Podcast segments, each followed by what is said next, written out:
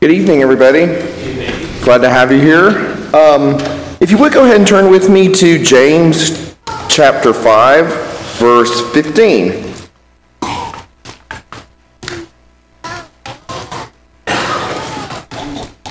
So since it's a Halloween holiday today, I'm going to talk about something magical tonight. No, not really magic, but a magic formula or a good formula that we can have in our life that we can remember that I think we forget a lot. And we're going to take two verses and look at them together. And I think if we can mix this formula in our life consistently, I think a lot of things can change for us. It's always good in thought, but sometimes it's hard to do it in actual practice. So let's look first at James chapter 5, verse 15.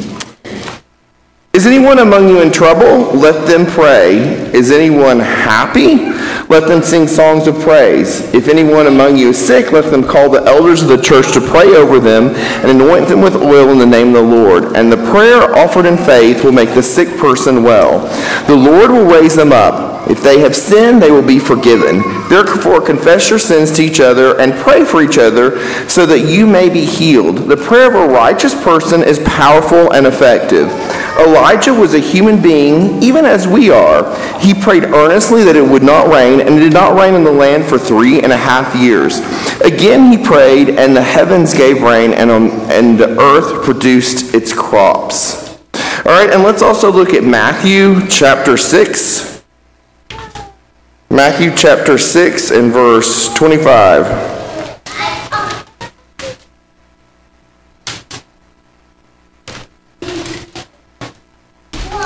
So Matthew chapter 6, 25. Therefore I tell you, do not worry about your life, what you will eat or drink, or about your body, or what you will wear. Is not life more than food, and the body more than clothes? Look at the birds of the air. They do not sow, or reap, or store away in barns, and yet your heavenly Father feeds them. Are you not much more valuable than they are?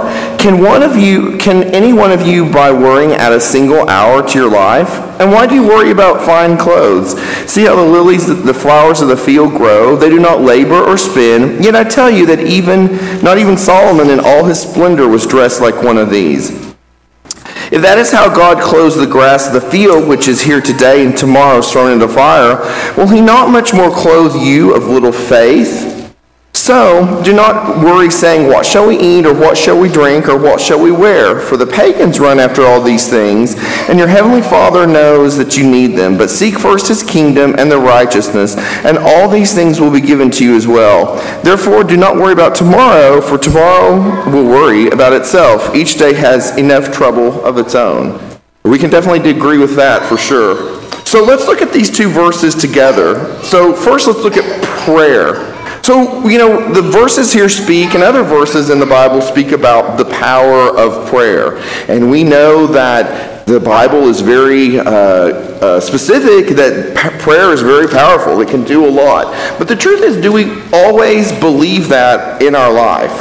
And if we did, wouldn't we, or maybe I should say, I utilize it more? I find myself not... I can't speak for everybody, but I can speak for myself. I can find myself not praying as often as I should, or consistently as I should. And at times it might be a last resort for us. Things are dire or in a bad situation, or someone's very ill, and then we pray heavily at that point. But should we wait till that point to pray? Shouldn't it always be a consistent thing? We see here that Elijah was able to control the weather by his prayer. And so the prayers of a righteous man avails much and can change much. And so if we truly believe that, we would always use it and we would always utilize it. And then we would also believe and we would trust in the results of those prayers. So as we know in the Bible, it says specifically in Colossians 4, it says, devote yourself to prayer. And then in 1 Thessalonians 5:16, it talks about praying without ceasing, which doesn't mean necessarily, continually praying, while you're driving or things like that. But, it means always having a thought of prayer, always speaking to God, always talking to God about the things going on in your life, always having that means of communication there. And so do we truly utilize that? Do we truly utilize prayer in that fashion of continually speaking to God and trusting in its results? I have to say that probably we don't. And the reason I say that is because if we did, then we wouldn't have a need for the verses that we read in Matthew, which is concerning worry. So when we look in the verse of Matthew chapter 6, it talks about worry, anxiety for the future, worried about things that you are unable to control. And I feel that if every situation we truly took to God, and we took to God in prayer, anxiety and worry that we face would be greatly reduced.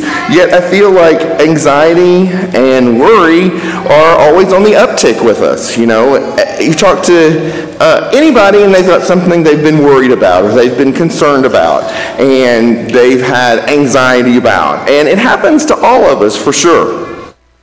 But think about the fact that our lives would be so much more worry-filled if we took all our situations to God in prayer and then trusted in those results. And it's easier said than done, I realize that, but it's something that we can try and utilize in our life. Not even just big situations like health situations or big life changes, but daily situations that we face all the time. You know, the verses here specifically say that, you know, don't worry. The verses here specifically say don't worry about what to eat, what to drink, what to wear, just even the mundanities of life. There's no need to worry about that because God will provide for us in that. And so I feel if we believe God will provide and take care of us in the small situations, the daily situations, He'll provide and take care of us in the large situations that we face. So I would just say if we continually take things to God in prayer and then trust in those results, there might be more of a feeling of peace that we have in our life. So imagine not staying up late at night worrying about X, Y, Z because we know that God has taken care of it because we've taken it to Him in prayer and we're trusting in those results. Now, once again, it's way easier said than done, but it's something that I feel like as Christians we should be able to utilize and we should be able to show as an example in our life. Now, when we pray for things, do we always get the results that we specifically are asking for? And the answer is no. A lot of times, well, not a lot of times, but at times we get the result that we, different than what we've been praying for or what we've been asking for. And so how do we handle that? Well, it's difficult. And it's really hard to know the answer to that or the reasoning for that. But if you would turn with me to James, also in James chapter 1.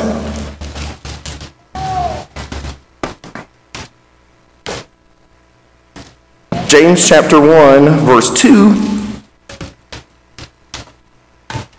Consider it pure joy, my brothers and sisters, whenever you face trials of many kinds, because you know that the testing of your faith produces perseverance. Let perseverance finish its work so that you may be mature and complete, not lacking in nothing.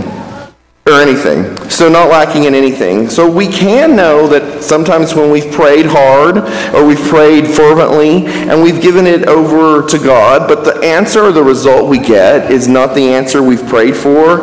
We maybe can take comfort in the fact that maybe a difficult time is a testing situation for us, a time that we should understand perseverance and grow our faith and persevere even though we're not getting the results that we feel that we needed from this specific prayer or this specific situation.